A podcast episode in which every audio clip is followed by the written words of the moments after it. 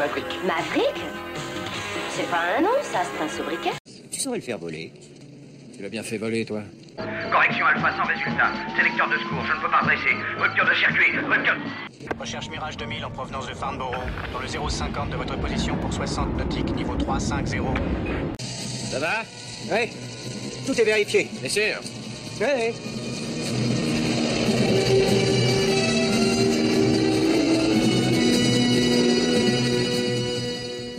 Bonjour à tous et bienvenue dans Avion légendaire, un podcast où je vous parle d'un avion mythique et d'un livre, d'un film, d'une BD ou d'une série télé où il est mis à l'honneur. Ces rubriques ont été publiées initialement dans le podcast d'Antoine Parlons Aviation, le meilleur podcast sur l'aviation en langue française auquel je vous encourage vivement à vous abonner. Vous pouvez me laisser vos commentaires et suggestions sur la page Facebook de Avion légendaire ou à l'adresse mail suivante légendaires avions, au pluriel donc et sans accent sur le E de légendaire, gmail.com. Je m'appelle Olivier et c'est parti pour l'épisode numéro 2, Le Havre au Lancaster et le livre Les briseurs de barrage. Alors le Havre au Lancaster, c'est un bombardier lourd quadrimoteur de fabrication anglaise de la Seconde Guerre mondiale, aisément reconnaissable à son empennage sans dérive centrale et à double dérive latérale. Il a été initialement conçu pour une seule et unique mission, le bombardement des villes et infrastructures militaires allemandes, mission qu'il effectuait la plupart du temps de nuit. C'est un très gros avion, il fait plus de 30 mètres d'envergure, il pèse 16 tonnes à vide et il est propulsé, pour la version la plus courante, par 4 moteurs Rolls-Royce de 1460 chevaux chacun. Sa capacité d'emport en bombe est 2 à 3 fois plus importante que les bombardiers bimoteurs américains de l'époque, les célèbres B-17 ou B-24, qui eux opéraient généralement de jour. Il a été mis en service à partir de 1942 et construit à plus de 7000 exemplaires. Classiquement, un Lancaster vole avec 7 membres d'équipage, un pilote commandant de bord, un mécanicien de bord, un navigateur, un opérateur radio, un bombardier qui sert aussi de mitrailleur avant, un mitrailleur dorsal, un mitrailleur arrière. Son palmarès lors de la Seconde Guerre mondiale est proprement hallucinant. 156 000 missions de bombardement pour un total de 600 000 tonnes de bombes larguées. Il faut noter qu'après la guerre, il a équipé certaines unités françaises, notamment outre-mer, pour des missions de patrouille et de sauvetage en mer, et ce jusqu'en 1960.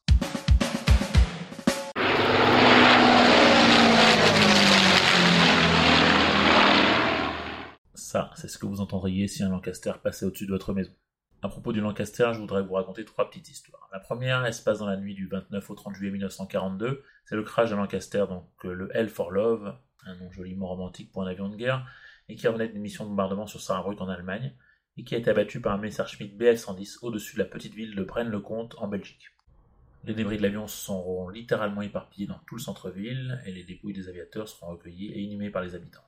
Un site internet local très bien fait honore encore la mémoire de l'équipage en retraçant leurs dernières heures.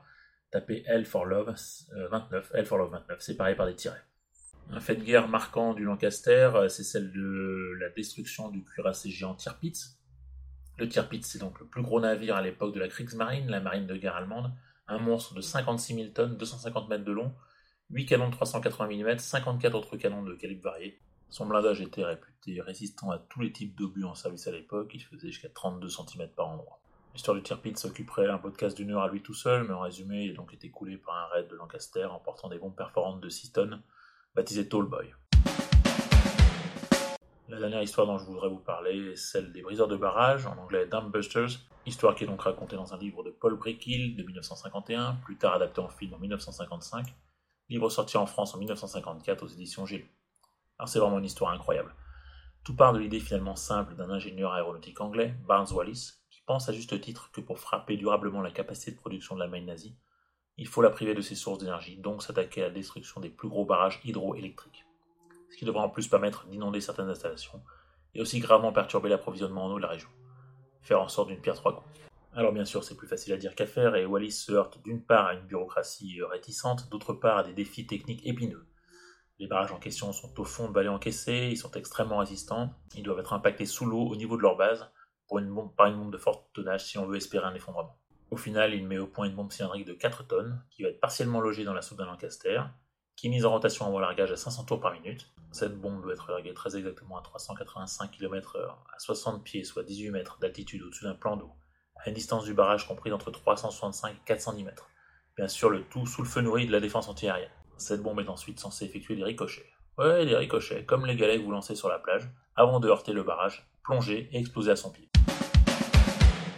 Les équipages triés sur le volet, commandés par le Wing Commander Gibson, s'entraînèrent pendant des semaines au-dessus des lacs anglais, pour une mission qui ne pouvait avoir lieu que pendant une période de quelques jours en mai, moment où le lac artificiel allemand était à leur plus haut niveau. Des solutions techniques ont dû être imaginées, comme par exemple le fait de monter deux projecteurs sous le fuselage des avions, dont les faisceaux se croisaient exactement à 18 mètres, ce qui permettait de pallier à la relative imprécision des altimètres de l'époque. Alors l'opération fut menée le 17 mai 43 sur les trois plus importants barrages de la Roure par 19 équipages de Lancaster. Le raid fut un succès mitigé. Seule la première vague réussit à endommager de manière importante les barrages de Maune et d'Eder.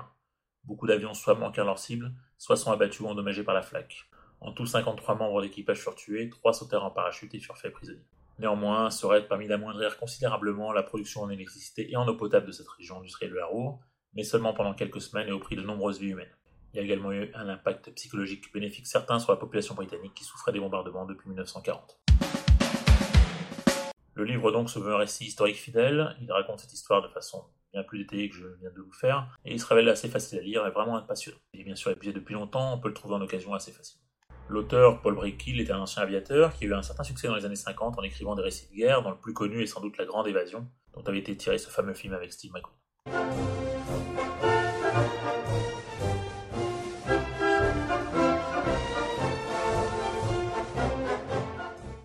Le film Dambuster, il a beaucoup vieilli, on peut le trouver sur YouTube en version anglaise.